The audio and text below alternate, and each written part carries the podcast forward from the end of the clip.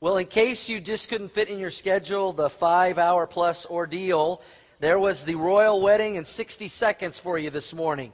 How many guys actually did take time? You watched the whole thing. We had a couple of ladies in the last one. I don't think we had any men that took five hours to watch that. If you did, talk to me afterwards. Uh, just kidding.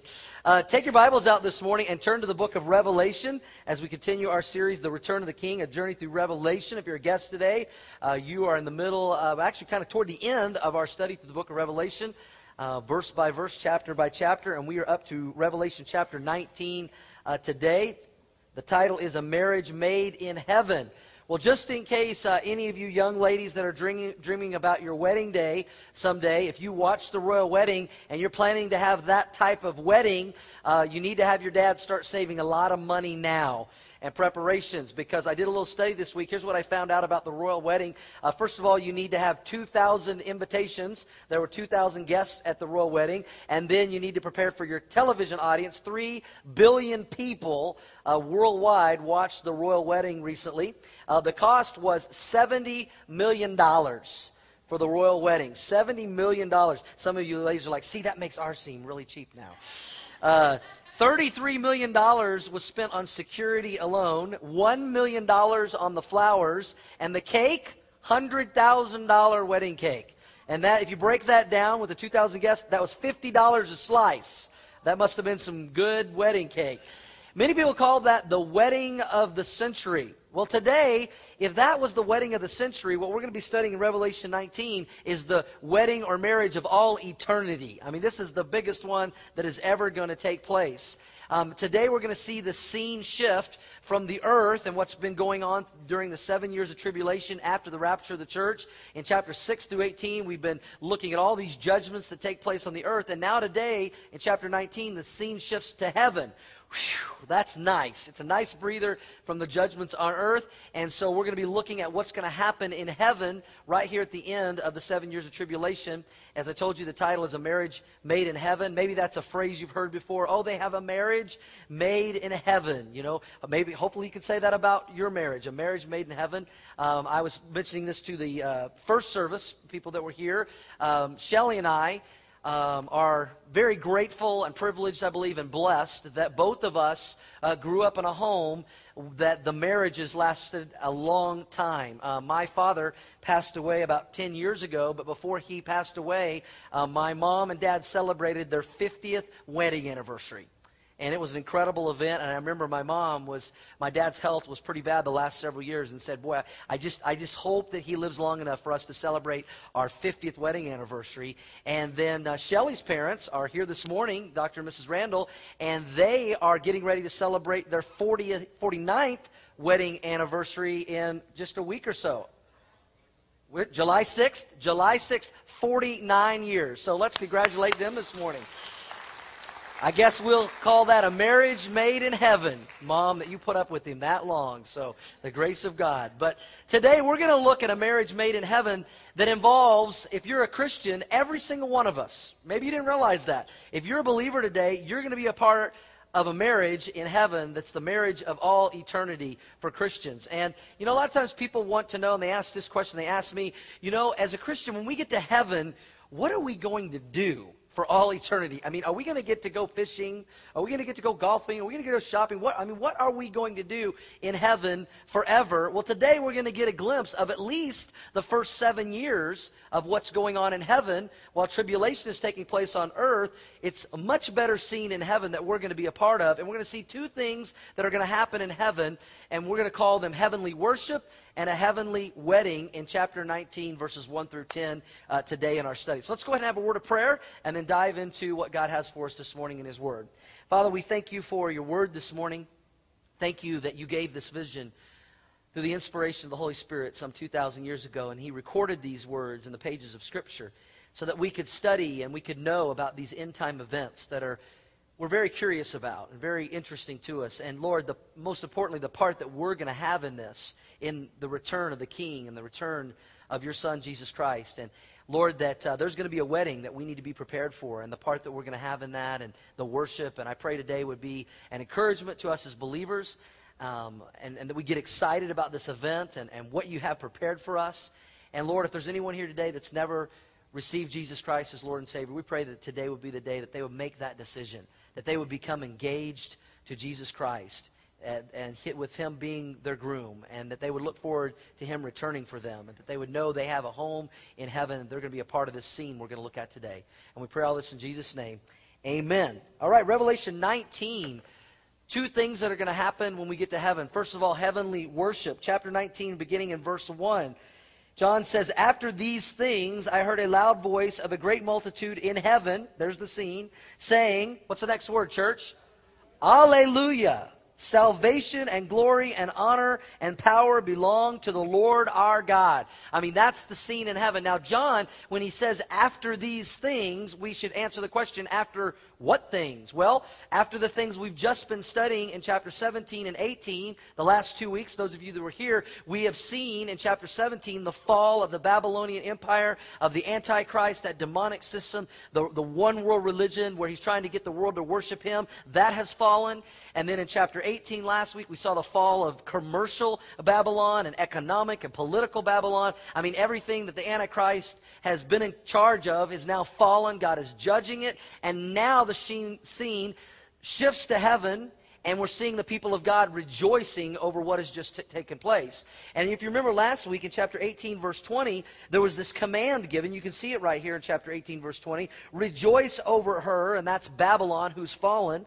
O heaven, and you holy apostles, prophets, for God has avenged you on her. And so a command uh, for heaven to worship and celebrate is given. And now today in chapter 19, we see the obedience to that command. We see the response as heaven erupts in this just huge, victorious celebration of worship and praise for everything that God has done, where He's made all the wrongs right. And to get the context of this, as we've looked through this study, we believe prophetically the next event on God's time calendar is the rapture of the church. And as soon as the church is raptured, it's going to begin seven years of tribulation where God's judgment is poured out. And, and we've talked about that. And then at the end of those seven years of tribulation, the second coming of Christ, which is exactly what we're going to look at next week, which is, is what we've been working towards in this whole study. So right here, we're at the, the end of the seven years of tribulation, right before the second coming of Christ, right before the battle of Armageddon, and right after the fall of Babylon. So if that makes sense, say yes. We caught up on the context, and this is what's happening in heaven in preparation of the return of the King. And in Revelation 19, the first 10 verses, there are four alleluias of praise and worship that we read about. There's one in verse 1, in verse 3, verse 4, and verse 6. Now, alleluia. Now, I asked the first service. Now, this is the second service. You guys are much smarter and wiser than the first service, right? And you know your Bible so much better than they do. Help me out. They, they didn't know what Alleluia meant, and I was shocked. Does, does anybody know what does Alleluia mean? Praise the Lord. See, give yourselves a hand. You guys are so. They were like, oh, well, I don't know, honey. What is that? Yeah, they, they, nobody had a clue. I could, or they didn't want to say. I guess you know they didn't want to be wrong. It means praise the Lord. Um, you may be more familiar with the word hallelujah. Sometimes it's hallelujah, sometimes it's alleluia. It's the same word. It means the same thing. It means praise God, praise the Lord. Um, alleluia is in the New Testament, which is in the Greek, and so it's the Greek word alleluia, which is the form of the Hebrew word hallelujah, which you read about a lot, especially in the book of Psalms, the you know the praise and worship book of the Bible. But here's what's interesting that you might not know. We hear that word all the time. This is the first time in the New Testament and the only time that we find the words Alleluia. Praise the Lord in the New Testament. You got to get all the way to the book of Revelation to chapter 19 and you start seeing this praise and worship using the word Alleluia. Praise the Lord. Now here's what's really cool. This probably most of you didn't know. Probably a few of you might. How many of you guys have heard of Handel's Messiah? Awesome, awesome uh, composition. It was written by uh, George Frederick Handel back in 1741, the summer of 1741. He wrote it in preparation for the next year, 1742's Easter season. And for many years it was performed during Easter season, but now today we know it is a little more popular in the Christmas season. The Hallelujah Chorus, and you, you guys have heard that. You, you know where he wrote that from? He got that idea? Revelation 19, verses 1 through 10. This is where the Hallelujah chorus, Handel's Messiah, came from. Exactly what we're studying today. So next time you hear that sung, you can think about Revelation 19 and understand the context in heaven, what's going on when Handel wrote that and, and what he was talking about. And so if you, any of you guys n- not heard of Handel's Messiah, you don't know what I'm talking about? Okay, few of you? Okay, well, I'm not going to sing it for you this morning. Okay, and you guys are much nicer than the first service because they applauded. Oh, no, no, no, don't run it. Don't run it.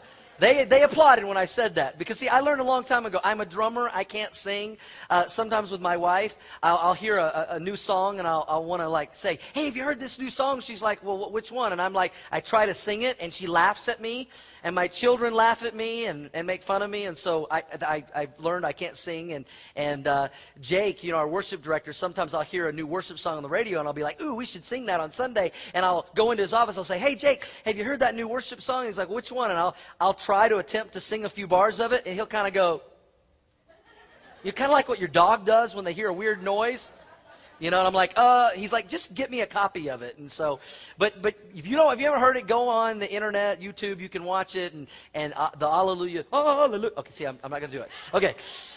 But, but what is all this Alleluia about in Revelation 19? I mean, what, what is all this incredible worship about? So much so that all of heaven erupts in celebration and worship and praise and Handel's Messiah, this magnificent piece, uh, you know, of, of composition What's everybody praising God about and worshiping? Well, John tells us there are four reasons for these four alleluias and this worship that is found, this heavenly worship. And I want to give them to you. First of all, letter A in your outline, there's the alleluia of salvation. In verse 1, it says, After these things I heard a loud voice of a great multitude in heaven saying, Alleluia, salvation and glory and honor belong to our Lord God. Salvation. Now, that's a word you, you hear a lot about in the Bible and in church. But what you may not realize is there are actually three biblical aspects to our salvation. Um, let me give those to you, uh, the three different aspects to our salvation that can sometimes be confusing because in the scriptures we sometimes just always assume it's talking about the day we accepted Christ. But there are other aspects to our salvation the Bible talks about. Now, the first one is the fact that we ha- have been saved, past tense. And that takes, takes uh, uh, happens the moment we accept Christ that we are forgiven of our sins, we become children of God, God becomes our Father, we have been saved. If you're thankful for that, say yes. So we have been saved. But then the scripture also talks about the fact that as believers, once we have been saved, we are continuing to be saved in a present tense not forgiven of our sins and, and, and, and working to become Christians, but the Bible says in Philippians 1 6, He who began a good work in you will complete it until the day of Jesus Christ. And that's that ongoing working of God in our life, uh, helping us to be more like Him, that sanctification, being set apart. And He's continuing to save us from bad decisions. And so you understand that. We have been saved. We are present tense being saved. And then the Bible talks about the fact that as believers, we will one day be saved. That's future. We will be saved. And that is usually talking about when we arrive safely in heaven. That's exactly what John is talking about here in this Alleluia he hears in Revelation 19. It's the people of God. They've arrived safely in heaven and they are singing, Alleluia, salvation belongs to our God. We have made it safely. We have arrived. We're with God. We're with God's people. We're here forever. And man, that's a reason to rejoice and celebrate. Amen? That's what they're celebrating right here. Their safe arrival in heaven, something that all believers are looking forward to. So there's the Alleluia of salvation, arrival in heaven. Then there's the Alleluia of judgment. Kind of the opposite of salvation, the Alleluia of judgment. Verse 2 and 3 For true and righteous are his judgments, because he has judged the great harlot, that's Babylon, that we saw fall in chapter 17 and 18, who corrupted the earth with her fornication, and he has avenged, brought justice on her because of the blood of his servants shed by her. And again, they said, What, church? Now, do you think that's how they said it? If you all say hallelujah like that in the presence of the Lord, you know, that's going to be really embarrassing, okay?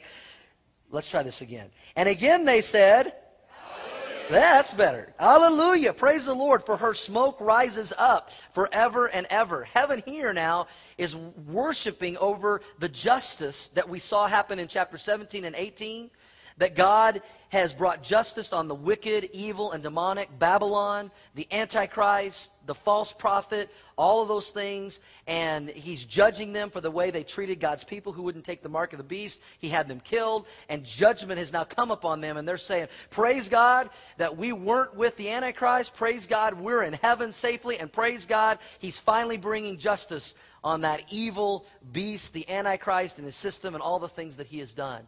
You see, in God's sovereignty, God, even now, and, and, and sometimes people struggle with this. You know, sometimes people say, if God is all powerful, you know, and perfect, why, why doesn't He just rid the world of all evil and all sin and all that? Well, He will. One day He will, and this is the day we're reading about here in Revelation. But in God's sovereignty right now, He is permitting evil men and evil angels and demons to do their worst. But now, here in Revelation 19, the time has come for God's will to be done on earth as it is in heaven. And He is going to bring judgment on all those who've turned their back on God and blasphemed Him. You know, some people think that God is unfair and that God is unjustified, especially when they read books like Revelation. They all they do is focus on you know the justice of God and the wrath of God and judgment. And we need to remember, and, and we're reminded right here in heaven, verse two: For true and righteous are His judgments. These, these judgments are true, they're righteous, they're right. God is fair, God is just. He's not being unfair. It's what they deserve for their blasphemies against God and their treatment against God's people and, and martyring them and all the things that we've read about that have taken place. And you know, people, some people today don't believe what the scriptures teach. Uh, they water it down, they, they, they twist it around, they don't want to talk about it. But you know that's one of the things that, that we're known for here at the Orchard Church is we teach the Bible. We let the Word of God do the talking. We don't add to it. We don't take from it. We just we we say, "Thus saith the Lord." This is what God says.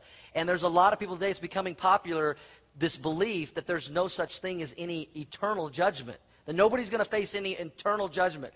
And some people just they talk about eternal life and eternal blessings with God, but no eternal judgment. Yet we've seen several times here in the book of Revelation there will be an eternal judgment that's real and biblical that the Bible talks about. And one of those places is right here because notice in verse 3 and again they said, Alleluia, her smoke her, of her judgment rises how long? Forever and ever. That, that sounds pretty eternal to me. And that's the judgment that's come, come up on uh, Satan and the false prophet and, and the beast, the Antichrist, and those who've taken the mark of the beast and followed her. You know, I've said this many times. We all have eternal life. You know, sometimes as Christians, we think we're the only ones that have eternal life. Everyone, every human being will have eternal life. The question is where?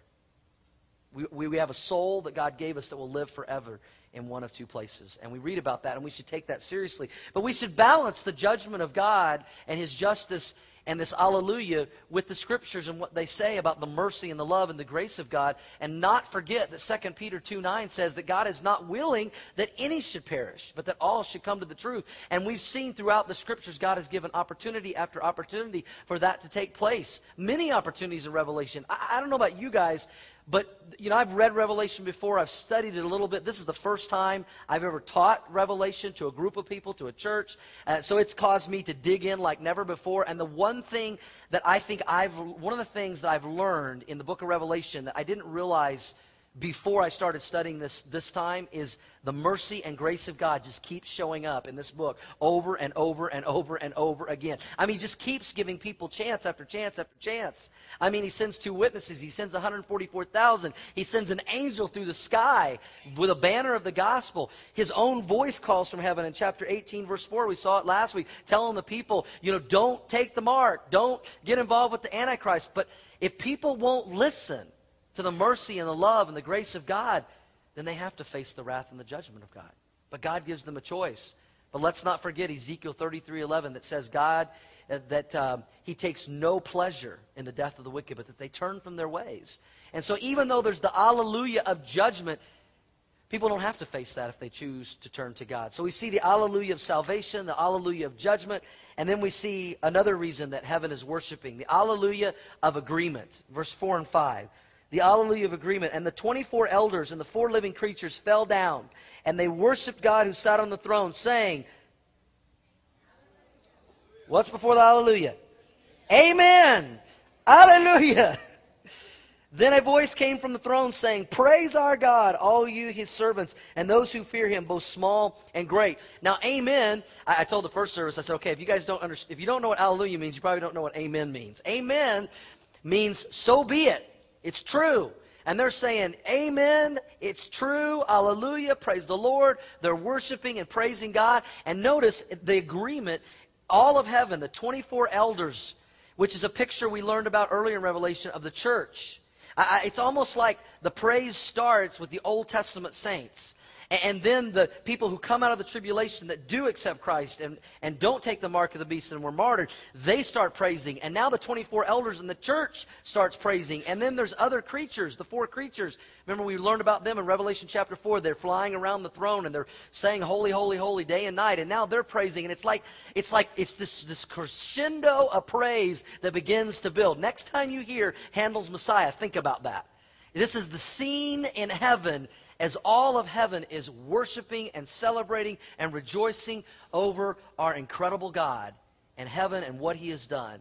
And then that leads to the final alleluia, the alleluia of celebration.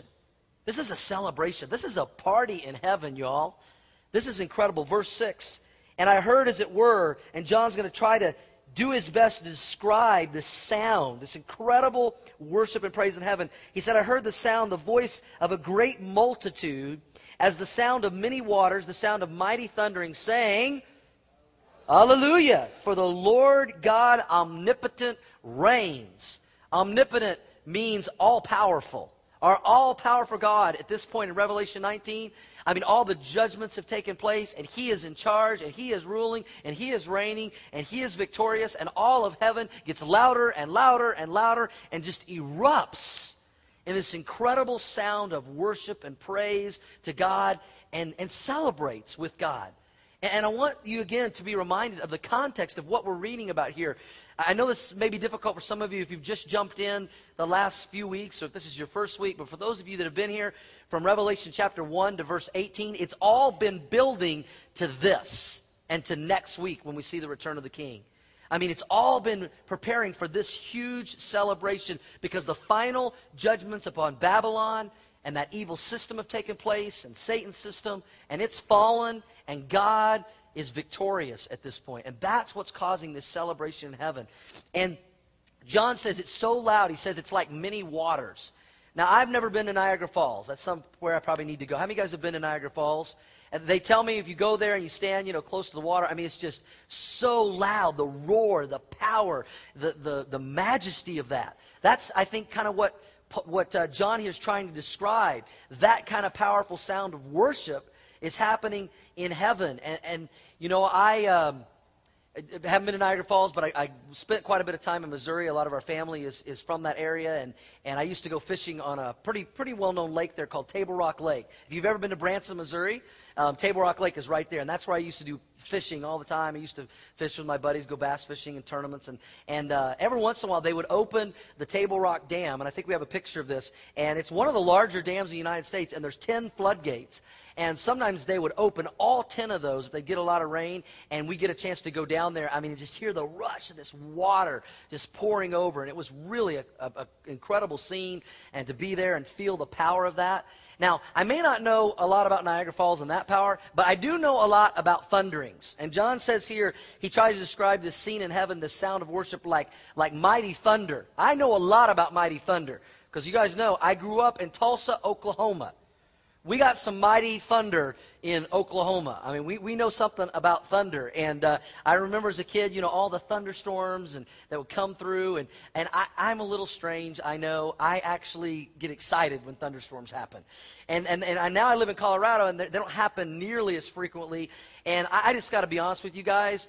The thunderstorms that happen in Denver, they are wimps compared to the thunderstorms that happen in the Midwest. I'm just telling you, I can't remember a thunderstorm in Denver like the thunderstorms in Oklahoma, and, and they weren't just like every once in a while. They were like three or four times a week. And I actually get excited when it gets like thunderstorms here. I'm like, oh, maybe this is a good one. And I'm like, that's it? Are you kidding me? Come on, man. And, you know, I mean, there's just that power. There's just something about it. The, the feel of that. You know, the roar of that. And the, these are the images that John is using to describe this thunderous celebration, this, this power of mighty waters, and, what it might feel like, what it's going to feel like for Christians to be there. And, and maybe this, I could give you just a little glimpse of what it, I mean, this is just a little, it doesn't even do it justice, but just a little bit of, uh, of maybe what it feels like. You, you guys know I'm a big Rockies fan. And, and I love the Rockies, and, and Shelly and I, our family, we, we like going to the games, as many as we can uh, go to. And people say sometimes, well, you can see it better on TV. And, and that's true. You, you can see it better on TV, but you can't feel it better on TV. Y'all know what I'm talking about? I mean, when you're at the game and somebody hits a home run or they take the lead and something big happens and I mean, it's just, you know, rah, you know, I, I, th- that's why I go to the game. I, I, and it's been a lot more exciting the last week or so than it was, you know, in the month of May. But I mean, it's exciting to be there and feel that that celebration and that enthusiasm and that victory and that crowd and and you know, that doesn't even compare to what it's going to be like in heaven when this takes place. I mean, it only makes sense that John would describe what he hears as this amazing, loud celebration. Because here's the deal, you all. You've heard people say, you've heard me say, you know, when things get tough and when it seems like evil is winning and Satan has the upper hand, you know, have heart because we've read the back of the book and we win. You've heard that, right? This is it right here. This is what we're reading about. This is when God wins and the people of God win and we're victorious and we're part of this incredible outburst celebration of worship and praise. And you know what's amazing as you think about this? What John heard was many of us. We're in this crowd. This, this, this scene of worship and celebration as, as it just erupts over the victory of our God and, and that we're on his side and that we're, we're a part of this, you know. Um, I, I must admit, I'm not, I love football, college and pro. I've really gotten into baseball. Uh, I've never really been into professional basketball. I mean, if you are, that's cool. I, I just I have a, had a hard, hard time getting in, uh, you know, excited about the NBA. I do like the Nuggets, and I root for them, you know, when they're doing well and stuff. But um, you know, it doesn't matter, which is sometimes, and uh, but it, you know, it never really matters. I, I love sports, and anytime it's the playoffs, you know, and it's like the finals, I have a hard time not checking in you know. So even this last NBA Finals, you know, like I, we were kind of checking in. We were on vacation, and you know, we didn't always watch the whole game. We'd like try to catch the last of the game. But man, when it went to like you know Game Six, and the Mavs had a chance to to win and beat the Heat, I mean, I think the only people that are rooting for the Heat are the people from Miami. I mean, that's it. I think the rest of the world was cheering for, for uh, the Mavs, and I was too. And I had to watch Game Six because I, I love watching the end of one of those celebrations when the team, whoever it is, even if it's not my team, I just love watching that celebration at the end and thinking, man, that's what it's going to be like in heaven when we celebrate at the ultimate victory with the God of this universe. And we're going to be there. And it's going to be incredible. And I, I mean, it was just cool watching the Mavs win and poor LeBron, man, we got to pray for him or something. And you know, you know I, I heard uh, some good advice this last week. Uh, somebody told me they said, uh, don't ask LeBron James uh, change for a dollar because if you ask change for a dollar, you're only going to get 75 cents back because he doesn't have a fourth quarter. Just, just throwing that out there. So just th- throwing that out there for what it's worth. Hopefully, we don't have any Miami fans here today. But we've got this celebration, this heavenly worship takes place because of the final judgment of God. Babylon has fallen. God is victorious. He's all powerful. But then we see the, the culmination of the celebration is because of the second thing that happens in heaven, and that's a heavenly wedding. We move from a heaven, the heavenly worship leads right into a heavenly wedding in verse 7. And you got to check this out.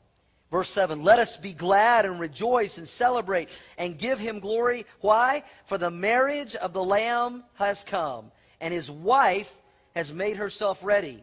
And to her it was granted to be arrayed in fine linen, clean and bright, for the fine linen is the righteous acts of the saints. Here we see, some of you have heard of this before, the marriage supper of the Lamb. If you've heard of that, say yes. This is the scene. This is where it takes place.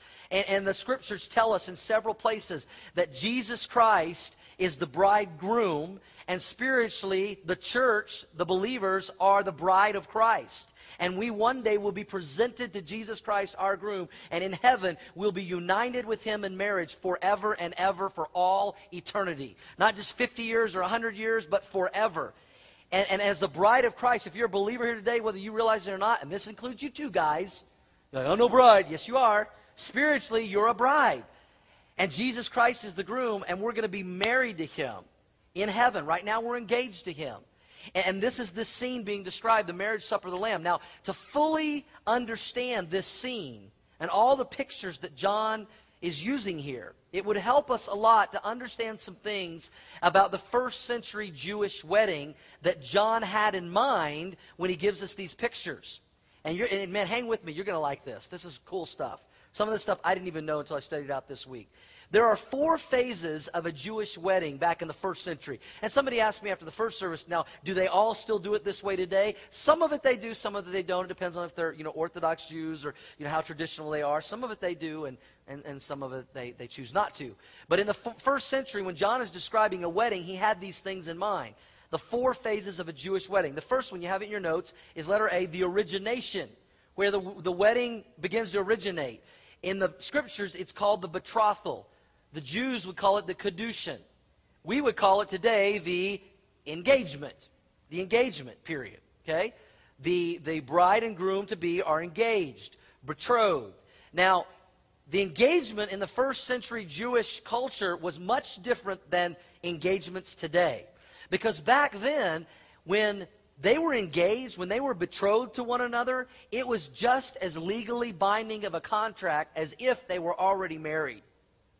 It was that sure of a thing.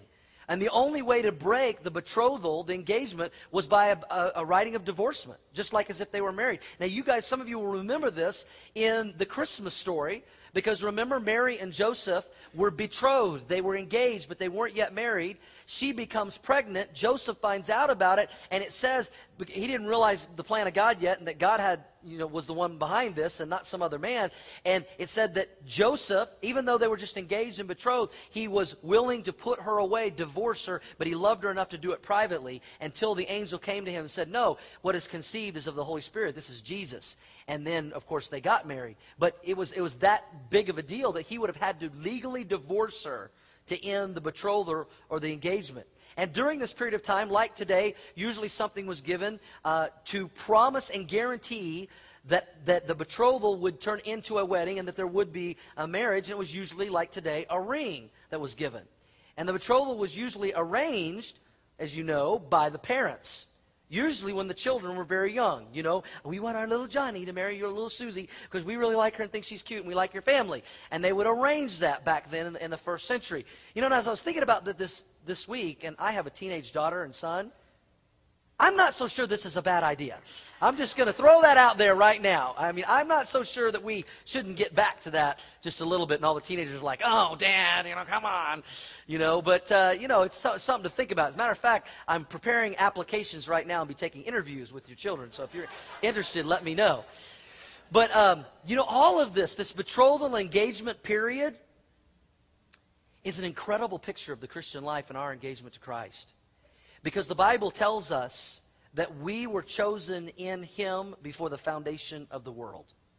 That God the Father already predetermined that through a relationship with His Son, Jesus Christ, we could be married to Him and be a child of God. And He already knew. He knew we were going to choose Him before we chose Him. He knew. Now we have to make a choice. We have to make a decision by faith. But He knows what we're going to decide. He's God, right? And he has a part in that. And the Bible says that you can't even be saved unless the Holy Spirit gives you an invitation. And he gives you that invitation. And he prearranges our relationship with him. Because, you know, we didn't go seeking for God. He came seeking for us. That's what the Bible says. And the, the picture of this engagement is also very true in the fact that just as a ring was given as a guarantee that the wedding would take place, we are given a ring when we accept Christ, a guarantee that our salvation is secure and that the marriage will take place. We read, we read about it in Ephesians chapter 1, verse 13. In him you also trusted after you heard the word of truth, the gospel of your salvation. That's when you accepted Christ. In whom also, having believed, you were, what's the next word? Sealed. Sealed with the Holy Spirit of promise. You know what the engagement ring of the Christian life is? It's the Holy Spirit. That is that what God, the moment we accept Christ, He gives us the engagement ring of the Holy Spirit. He indwells us. He seals us by the Holy Spirit a promise that we are eternally secure. That's why we believe in the eternal security of the believer here at the Orchard Church. And then he goes on to say in verse 14, who is the what? You have that? Thank you. The guarantee of our inheritance. Not the maybe, not the hope so, not the possibly, the, say it, church, guarantee. God says, when you by faith accept me, I put my Holy Spirit in you. That is a seal and a guarantee you're engaged and we will be married one day in heaven. The guarantee of our inheritance until the redemption of the purchased possession to the praise of his glory. That means until Jesus Christ comes to get us for the wedding. We all have the Spirit of God when we accept Christ. And you know, we, we don't get some of the Spirit when we accept Christ. We get all the Spirit. We're completely sealed. It's a guarantee. You see, once we're saved, it's not about getting more of the Spirit. It's about the Spirit getting more of, more of us, more of me. So we see the origination, the first phase, and the picture of the marriage to Christ. Then the second phase of the Jewish wedding was this the preparation. The bride to be would start preparing her wedding dress with her mom. She would make it. And she'd start the preparations knowing the wedding was coming sometime soon. The groom, now check this out. The groom in the first century would go back to his father's house where he grew up. See, he didn't have the money and the means to go, you know, go buy his own house or build his own house. So he would go back to his father's house and he would add a room with his dad working together. They would add a room onto the house for him and his new bride to live in until they could have enough money and get a house of their own. And sometimes they would just stay in that house and the families would continue. And so he would, he would build this place and he would prepare this place at his father's house. Now, let me say this, teenagers. I don't think that's a good idea. Amen, parents? We're planning to downsize one of these days. We don't want it to come too quick. But you know what this is a biblical picture of? Some of you guys are already getting this, and I see you shaking your head. You can follow this, what this is a picture of. Jesus is in the upper room with his disciples before he leaves with his believers. And you remember what he said in John 14? In my Father's house are many mansions, many dwelling places. If it were not so, I would have told you. And what did he say? I go to prepare a place for you in my Father's house. And if I go and prepare a place for you, I will come again. I'll get you. I'll receive you to myself, that where I am, there you may be also. Isn't that cool? You know what Jesus has been doing? You know what our bridegroom's been doing for the last 2,000 years in his Father's house in heaven? Preparing a place for you and me to dwell with him for all eternity. We see the origination, we see the preparation, and then we see the presentation in the Jewish wedding, which is a picture of the Christian marriage to Christ. The presentation. The bride and her bridesmaids would be ready. They'd be making the gown, they'd be getting ready, everything's ready. They'd be ready to be presented to the groom when he comes back to get them. But here's the deal. In the Jewish first century, they never knew for sure when the groom was going to come back. They, they, they'd have ideas, and they knew it was getting close, and they would hear, but they never knew for sure. He didn't say, like, I'm going to come on this day and this hour. He, they just knew it was getting close, so they had to always be ready, and they had to always be prepared. Wow, I wonder what that's a picture of.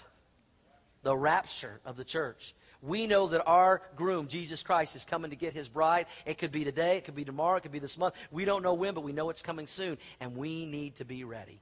And since Jesus may come at any day, we need to be ready every day. The groom then would show up at the bride's house, and he would show up not alone. He would show up with the groomsmen and the rest of the wedding party. Then the bride would be presented to him and to the groom, and then he would take the bride, the bridesmaids, and they would have this big processional through the streets all the way back to the father's house that he had prepared. And then, number four, the fourth phase, it's in your notes, the celebration would begin after the groom would go get his bride, the whole wedding party, back at the father's house, there would be a celebration. Now, here is something I learned this week that I found very interesting. Tradition would tell us that the Jewish wedding, when they would, and, and, and, many of them still do this to this day. Once the groom goes and gets the bride and the bridesmaids and the wedding party, and they get back to the father's house, there's this feast that takes place and a, and a celebration. And guess how many days it lasts? Seven days. Interesting. Seven days of celebration and feast, and then usually right at the end of that seven days, there would be the wedding that would take place. I mean, look at what we've been studying in Revelation. The biblical picture. The rapture takes place of the church. The bride is taken. The church is taken with the groom. We go to heaven. We're there for seven years. We're celebrating. We're in a feast. We're victorious. While on earth, the judgment and the tribulation is taking place. And we're a part of this feast and all this celebration. You know, I have um, I've done quite a few weddings. I've got a couple of them in our church coming up uh, this summer, And uh, you know, one of the things I've noticed at every wedding is everybody's waiting for that moment when the bride walks through that back door. I mean, she's adorned in her wedding gown. I mean, the, the groom is waiting for that. Everybody there's waiting for that, and everybody stands, and all eyes are on the bride, and they're on her dress. Because most people haven't seen the dress. You know, it's kind of secretive, and, and groom's not supposed to see it and all that. And, and so everybody's wanting to see her, how beautiful she is, her dress, and all those things. And, and there's a lot made out of the bride's dress. Um, I catch my wife and my daughter, not me, watching a show uh, lately on TLC. Um, Say Yes to the Dress. Some of you ladies watch that. Okay, some of you guys watch that. Come see me afterward. Um, Say Yes to the Dress, and it's basically about this, you know, uh, boutique wedding dress place, and and and all these ladies are getting married, and they go in, and how they pick out their dress, and they fight over it, and it's crazy stuff, and and it's all about the dress. Kate Middleton uh, dress, they tell us, was uh, $350,000 was her dress. But this, this whole show is, you know, about picking out the right dress, buying the right dress. You know, Kate Middleton, $350,000 she spent on her dress. But that's not how it was done in the first century. You know, they didn't go down to the boutique and purchase the wedding gown. They made their wedding gowns by hand, stitch by stitch, with their moms that's how they prepared their wedding gown, waiting for the groom to come get them for the wedding. Now, that may seem really old fashioned today, and who would do that? But, Christians, can I tell you something? Did you know that as believers, every one of us, spiritually speaking, is preparing our wedding garments for our wedding every day we get up? We are preparing our wedding garments for our marriage to Jesus Christ. You say, where do you get that from? Well, look at verse 8. And to her, the her is the bride of Christ, Christians, the church. And to her it was granted to be arrayed in fine linen, clean and bright, for the fine linen is the righteous acts of the saints. The righteous acts of believers. Your wedding garment is being prepared, John says, by what, church? Your righteous acts. Your righteous acts, the right things you do for God every day as a believer, spiritually speaking, is preparing your wedding garment to be presented, your life to Christ. Now, let me explain this so there's no doctrinal confusion here. This is not saying that we are saved and become Christians by our righteous acts. Because we know that it is not our righteous acts that save us. As a matter of fact, the Bible says in Isaiah that our righteousness is as filthy rags to God. We are saved by one thing only faith in Jesus Christ.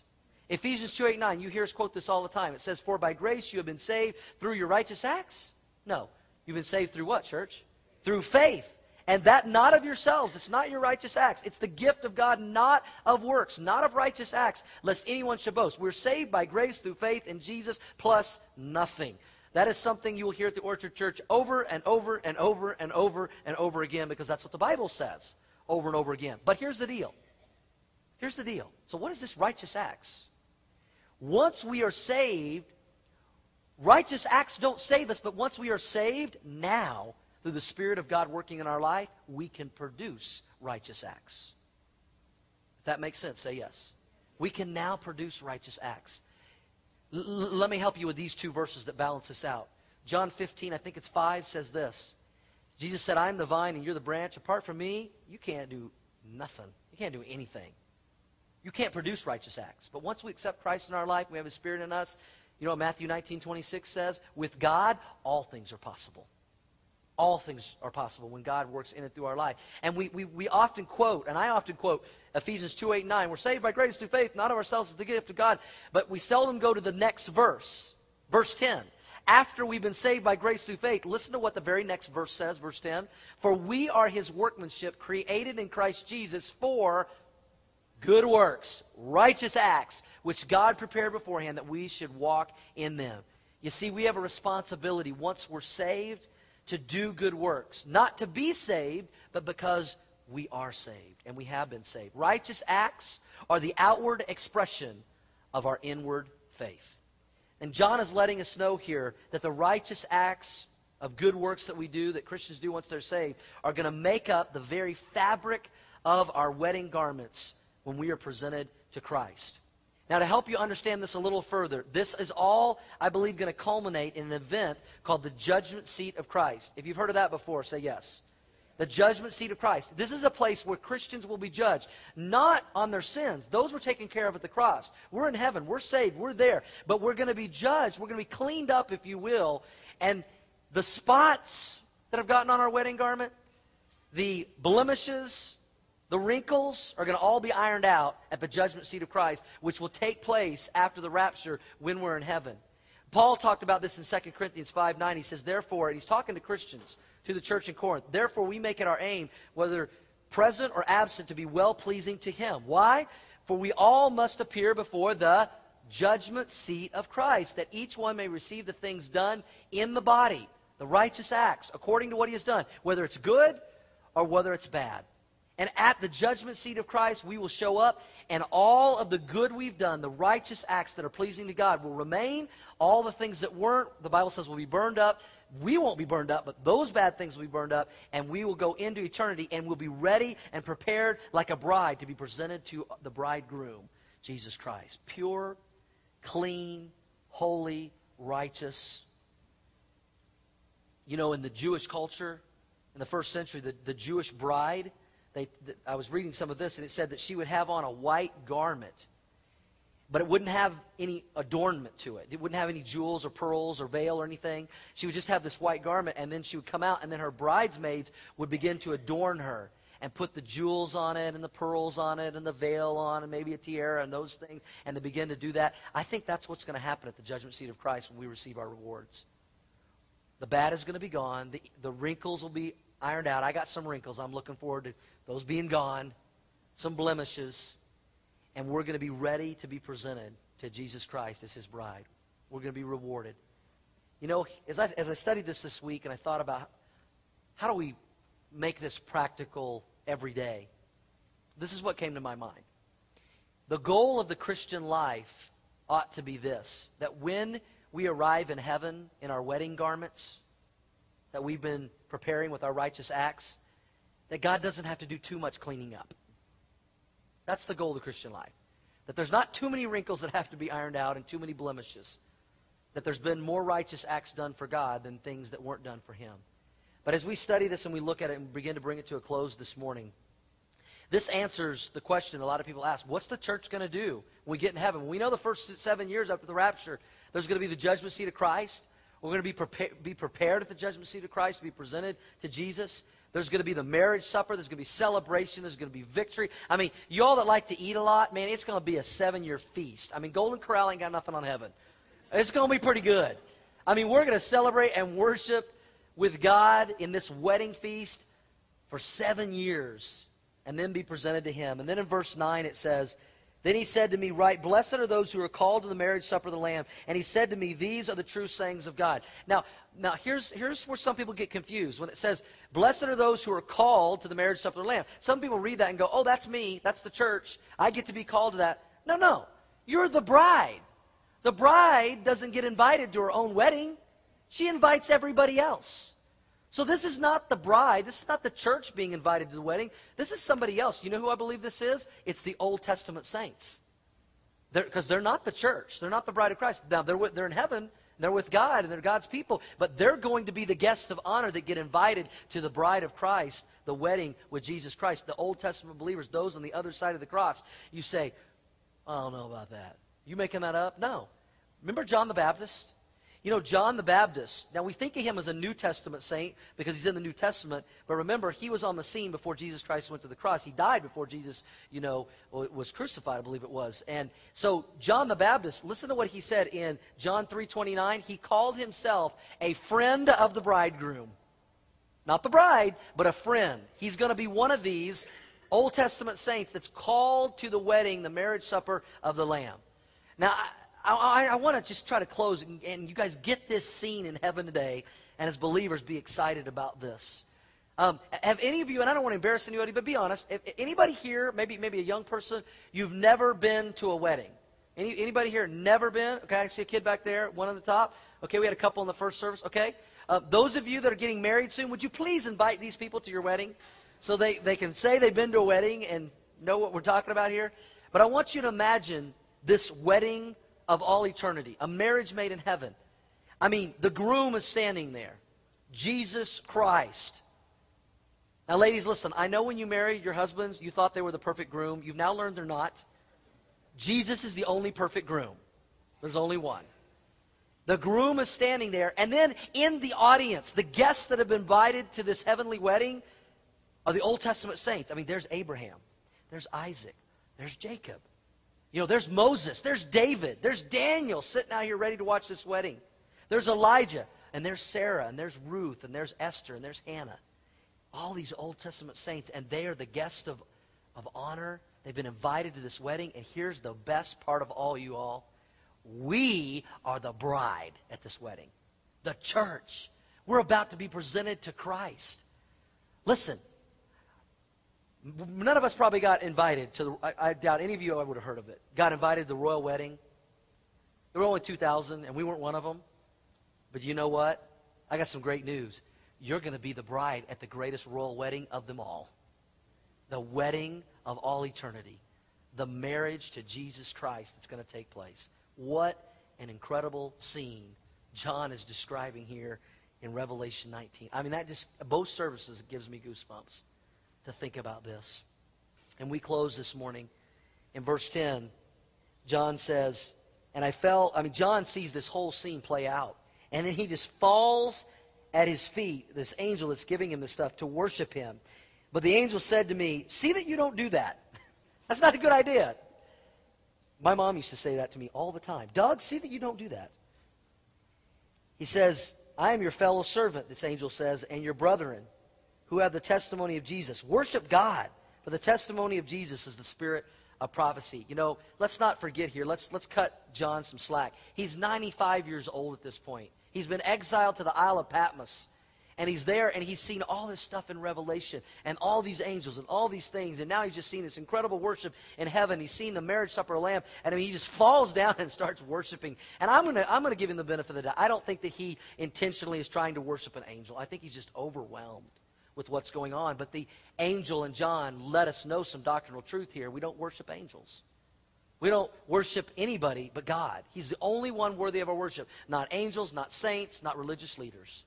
God and God alone. And then it says here at the end of verse 10, the angel reminds him the, the testimony of Jesus is the spirit of prophecy. You see, the main theme of prophecy must always be Jesus. In the Old Testament, it was all about Jesus, the Messiah who would come the first and second time.